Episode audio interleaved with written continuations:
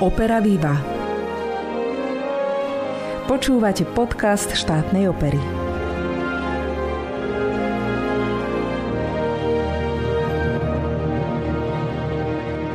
Dobrý deň, hlásim sa z nášho bansko operného štúdia pri, myslím si, skvelej príležitosti. Už o pár dní nás čaká posledná premiéra divadelnej sezóny 2021-2022.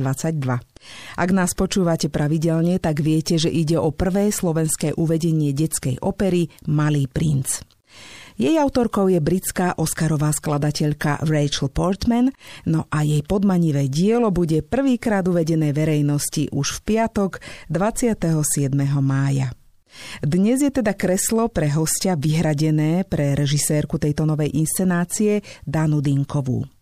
Moje meno je Alžbeta Lukáčová a už tradične vám budem robiť spoločnosť. Príjemné počúvanie.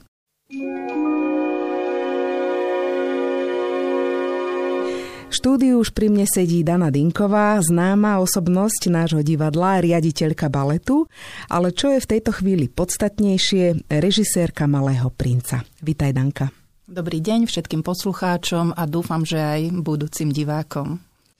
Začnem hneď z kraja. Malý princ je kultovým dielom svetovej literatúry, o ktorom sa vyučuje už na základných školách. Aký bol tvoj prvý kontakt s touto knižkou? Bolo to na tej škole? Áno, bolo, samozrejme. Ja som sa stretla s Malým princom ešte ako dieťa, pretože som sa učila časť z knižky na Hviezdoslavov Kubín. Čiže na spameť? Áno, na spameť. Hej. A už mm-hmm. vtedy som si kladla také prvé otázky ako malinký človečik, ktorý ešte nevedel pochopiť úplne dobre myšlienky Exupériho, hlavne ktoré sa týkali dospelosti Hej, lebo tam je veľa vlastne takýchto filozofických všelijakých motívov, kde vlastne exupéry poukazuje na dospelých, na ich fantáziu, na to, ako mnohí strácame fantáziu a na to, ako uprednostňujeme možno, že materiálne veci nad tými citovými. Takže vtedy som si kladla otázky, že či mal Exupéry pravdu. Hej? Tak mm-hmm. teraz už viem, že mal pravdu a už som sa úplne inak na dielo pozerala. To je aj moja ďalšia otázka, lebo Exupéry sám to dielo venoval deťom. Písal ho údajne pre deti, ale prax ukazuje, že je to skôr dielo pre dospelých. Ako ho vnímaš ty? Áno, tiež tak, že je to dielo pre dospelých. Naozaj sú tam krásne motívy aj detské, ale ako som hovorila, že je tam veľmi veľa tých myšlienok, ktoré nastavujú nám, dospelým, ako keby zrkadlo a preto je dielo aktuálne veľmi aj dnes. Pre dnešného nielen čitateľa a dúfam teda, že aj diváka, ktorí sa prídu pozrieť na naše predstavenie. No a ako si teda toto dielo, ktoré sa pretavilo do podoby opery, ako si ho interpretovala pre deti? Lebo vlastne existuje ako detská opera, tak to bolo napísané aj spomínanou skladateľkou Portman. Ako si ho teda interpretovala pre deti, lebo my to teda propagujeme ako rodinné predstavenie? Áno, tak ja som sa vlastne držala hlavnej tej myšlienky Exupériho, nielen myšlienky, ale teda obsahu. A aj Portman išla veľmi precízne podľa knihy. Takže ja som tam vôbec nemusela veľmi vymýšľať, ale držať sa vlastne tej hlavnej dejovej línii a aj libreta a nechať sa len unášať jej nádhernou hudbou, ktorá je niekedy magická, niekedy až taká romantická, alebo ako by som to povedala. Takže v podstate nechcela som veľmi experimentovať, ale snažiť sa to urobiť nielen pre detského diváka, ale aj pre toho dospelého. A preto som vniesla do našej opery aj hovorené slovo, kedy pilot, ktorý je rozprávačom, rozpráva tie hlavné myšlienky najkrajšie, ktoré boli teda osobne pre mňa najkrajšie z Exupéryho knihy.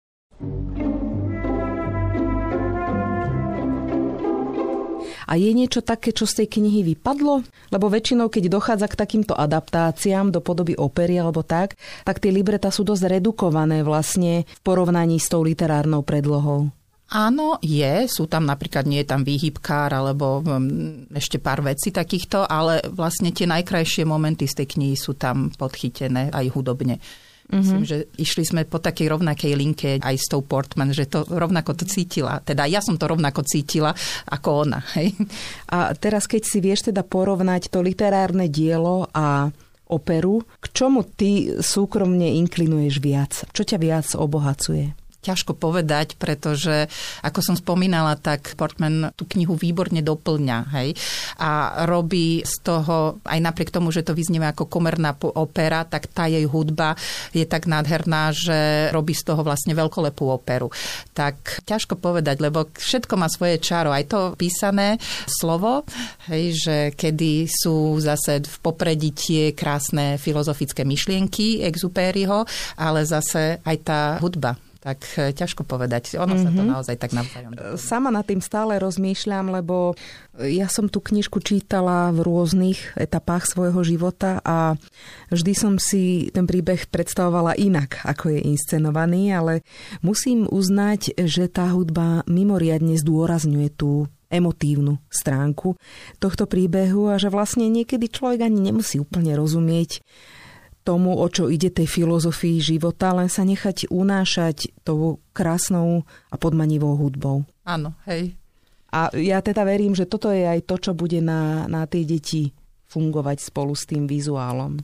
No tak ja som sa vizuálne inšpirovala aj knihou, hej, ale samozrejme, že najmä hudbou. Išla som po tej hudobnej línii. Preto som vlastne tam doplnila do niektorých momentov aj navyše tanečníkov, niektoré tanečné postavy. Inšpirácia veľká bola v hudbe. Hej. Mm-hmm. Ty si vytvorila viacero inscenácií pre deti. U nás máš skoro až takú licenciu vlastne na tieto detské predstavenia, by sa dalo povedať. V čom táto práca bola alebo je iná ako tie tvoje diela predchádzajúce? Tak bola veľmi iná, pretože máme tu veľmi veľa detí, ktorí e, v opere účinkujú. Máme tu celý detský zbor a hlavnú postavu princa stvárňuje malý chlapec, hej, takže sú to chlapci, dokonca my ich máme až troch, takže sú to chlapci v rozpeti 10 až 13 rokov, takže naozaj sa úplne inak pracuje s tým dieťaťom ako s dospelým človekom. Bola to aj pre mňa taká výzva, lebo doteraz som s deťmi pracovala možno, že len ako učiteľ, keď som učila ešte v Taliansku na súkromných tanečných školách, kde aj tá zodpovednosť samozrejme je úplne iná ako keď zrazu nie len pre tie deti, ale aj pre mňa, zrazu aj ten malý človek sa dostane, to dieťa sa dostane do divadla, kde teraz poznáva všetky tie zákulisné novinky pre ňo, hej, že ten svet divadla, hej, za, za tými kulisami, čo určite sú zvedaví a vlastne najprv ich s tým oboznámiť, s tým životom toho divadelníka, toho umelca a potom vlastne z neho vytvoriť toho umelca. Takže to bola taká dosť náročná cesta a veľmi sme museli e, ísť opatrne a ideme aj doteraz vlastne tak, že, že aby sa to detské srdiečko náhodou niekde nezlomilo, hej, aby nebol sklamaný, zlomený jeden alebo druhý alebo tretí, takže vždy to muselo byť taká vyvážená práca aj medzi nimi, teda mňa s nimi. No sú to vlastne neherci všetko, tieto deti.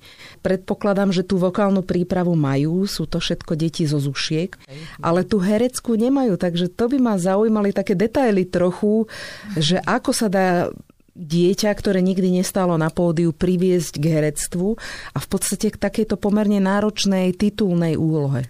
Takže my sme vlastne Malého princa vyberali konkurzom, kde prišlo na ten prvý konkurs veľmi veľa detí, takže prešli si naozaj takým akože striktným e, výberom. No a najprv to bol spevácky výber, kde sme hodnotili po tej speváckej stránke, ale potom taký ten uší kruh detí som si zobrala na skúšobné javisko, kde som sa im venovala po tej hereckej stránke. Takže potom som si vyberala aj detičky, ktoré e, boli schopné aj toho herectva herectva, tak už tam som videla, hej, už tam tá selekcia prebehla, že možno, že niekto, kto bol aj dobrý hlasovo, ale zase po tej hereckej stránke to bolo veľmi slabúčke, takže tam sa to tak vyselektovalo a vlastne máme teraz troch princov, ktorí tiež sa teraz popri procesu rôzne vyvíjajú, hej, že jeden je napríklad lepšie hudobne na tom, druhý je lepšie herecky na tom, ale tak navzájom sa aj ťahajú Mm-hmm, čiže nie sú tam nejaké konkurenčné boje? Nie, nie. Akože myslím, že každý z nich je na každej jednej skúške a aj som ich učila. Ja hovorím, učite sa či už z chýb, alebo aj z nejakých dobrých výkonov, že musíte všetko sledovať. Takže všetko si veľmi poctivo všetci traja absolvovali, celý skúšobný proces. Tak bolo to pre nich náročné, pretože popri tom vlastne ešte museli absolvovať aj domáce úlohy. Školu síce teraz mali trošku pomimo, ale... Mm-hmm, čiže boli vypýtaní, áno? Áno? Boli, boli vypýtaní, hej, mm-hmm. mali nejaké individuálne študijné plány a tak, mm-hmm. tak ale museli si popri tom tie úlohy robiť, hej, takže nie len spev, ale popri tom ešte škola. Tak mali veľmi náročné obdobie, lebo sme skúšali dvojfázovo aj ráno, aj večer. Mm-hmm. Čo je pri práci s týmito detskými interpretmi najťažšie?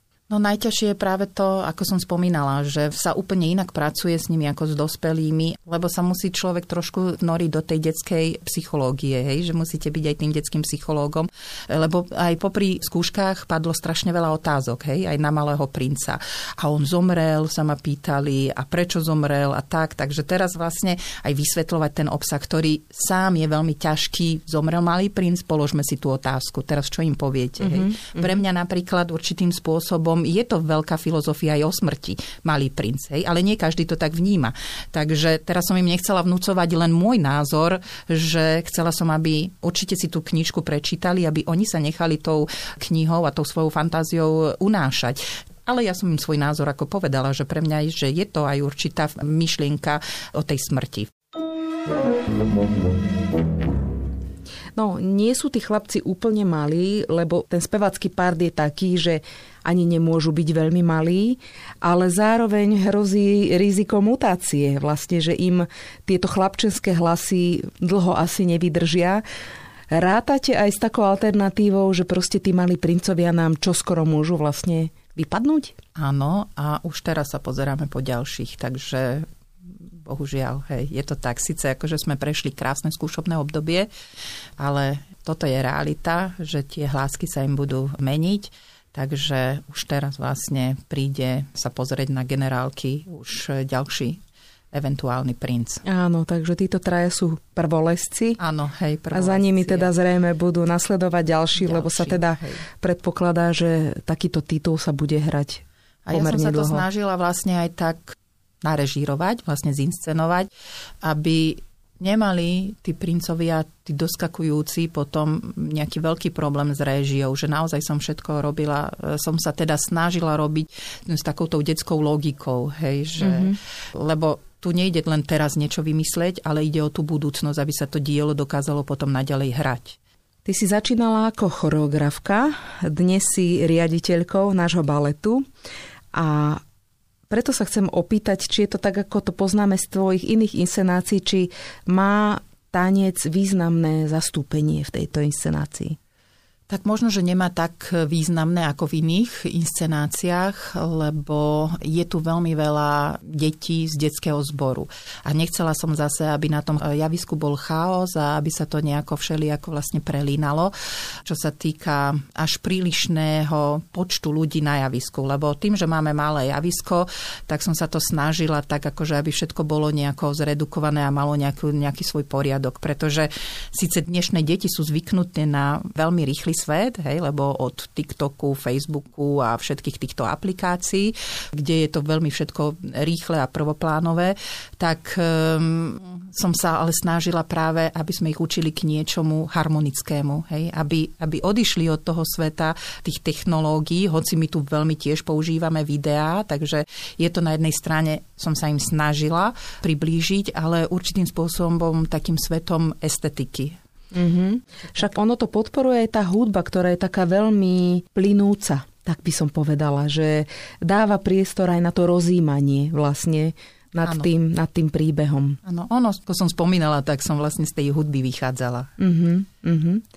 Predstav nám svoj umelecký tím, lebo ten odviedol, to prezradím už teraz, vynikajúcu prácu, lebo to dielo je naozaj krásne a vizuálne. Tak kto je za týmto? Tak pod kostýmy sa podpísala Ludka Várošová, Ludmila Várošová a pod scénu Lucia Šedivá. Takže vlastne sme sa stretli, môžem povedať, štyri ženy. Mm-hmm, mm-hmm. Aké bolo to prvotné zadanie, že ako to má vizuálne vyzerať? Mala si o tom ako prvá nejakú predstavu? Áno, mala som predstavu. Chcela som, aby to naozaj išlo takým tým neprekombinovaným a súčasným pritom ale rozprávkovým duchom, hej, aby sa to celé nieslo v takej tej, možno, že áno, že modernej forme, ale aby to bola rozprávková taká, nechcem povedať klasika, Mm-hmm. Ale možno, že by som to aj nazvala takou súčasnou, modernou klasikou, rozprávkovou. Hej. A v čom je to moderné? Už len tou hudbou, hej? Áno, Keď áno. to zoberieme. Tak tá hudba tiež nepustila do nejakých iných, že by sme teraz chodili v nejakých dobových kostýmoch, hej, alebo čo. Ale sú to také, mm-hmm. myslím, že až súčasné kostýmy, ale sú rozprávkové.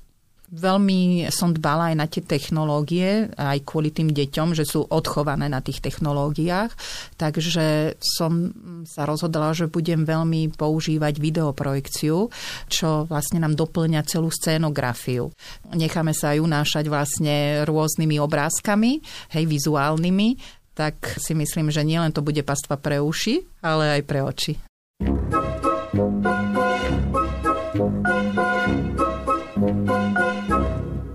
Ak by sa ťa niekto spýtal, že aká je tvoja inscenácia, aké sú jej špecifiká nejaké, tak čo by si povedala? Čo ťa prvé napadne? Toto je veľmi ťažké. By som to pomenovala, že možno, že malovaná, by som povedala, že ako je moja inscenácia malovaná, aby bola ako obrázok malovaný. Hej? Že v mhm. podstate tak som mala celé o tom takú predstavu, že ako detská rozprávka kreslená, tak ako sú teraz vlastne tieto, tak sa priblížiť takým tým nie veľmi komerčným, rýchlým, ale takým tým, čo majú poetickým. poetickým. Hej. Mm-hmm. Áno, áno. Áno, správne si to pomenala, poetická. Hej. Tak dúfam, že sa to, že sa to tak podarilo. som trafila. Hej, trafila si. Áno, áno, pre mňa je taká magická hej. snova, možno, áno, že hej. až...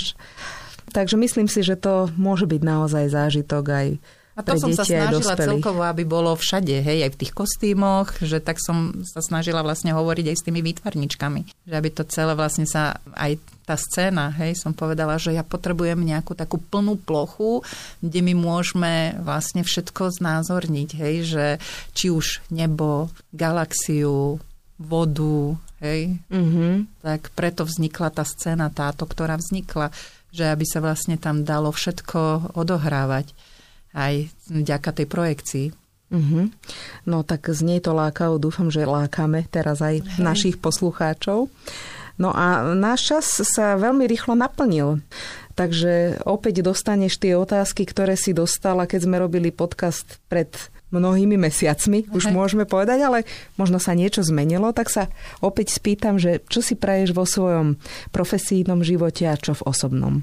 Tak nám sa teraz podarilo uskutočniť prvý samostatný koncert nášho telesa a veľmi úspešne.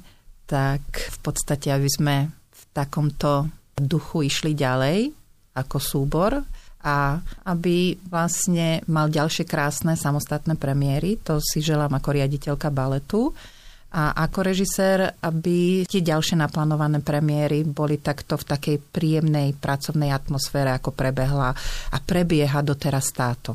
Takže veľmi mi je príjemne teraz, že ako keby ani nebolo pred premiérou. Hej. Mm-hmm, že nie sú to také stresy nie sú veľké. To vôbec stresy, hej. Sme si to práve teraz pred chvíľkou hovorili, že to je že také čudné až. Hej. Tak to sa výborne počúva.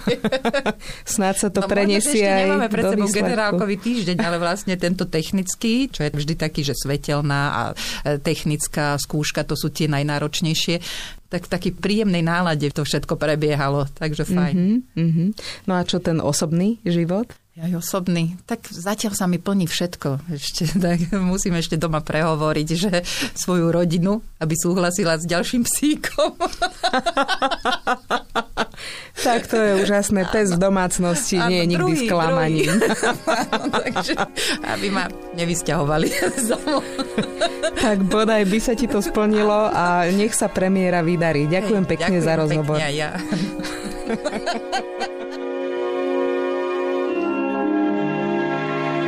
Hostkou dnešného podcastu bola režisérka Malého princa Dana Dinková.